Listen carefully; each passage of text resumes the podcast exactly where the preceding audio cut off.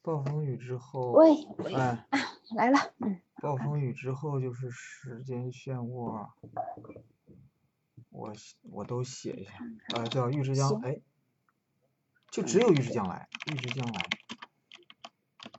预知了嘛，那也算预知了，嗯，也算预知了吧？预知将来里边还现在还有什么东西是完全没实现过的？就是他们只是太多了，啊，对，有那个劫富余地的神器啊，对这，没那个错我其实 对挺期待那个的我也是，但是，Fortify，就叫好叫像什么来着？那个公式吧，那个叫忘了，异能，那好像不是叫构工，就是叫公够式，够工够工，嗯，对，它那个挺有意思的。次元幽影是不是也是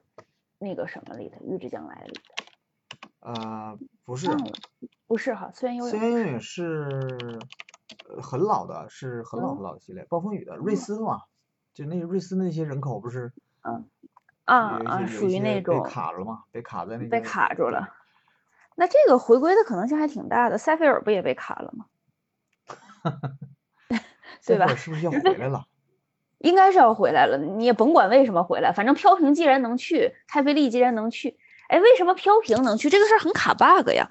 太妃丽，你可以说是被什么时空锚给抛过去了，因为毕竟有个时间穿梭。飘我发萍现不飘萍能去的原因，官方都说了，他控嗯制不了，我自己控制不了我自己是吗？就是这个说去就去了，这也个不知为什么，不需要理由。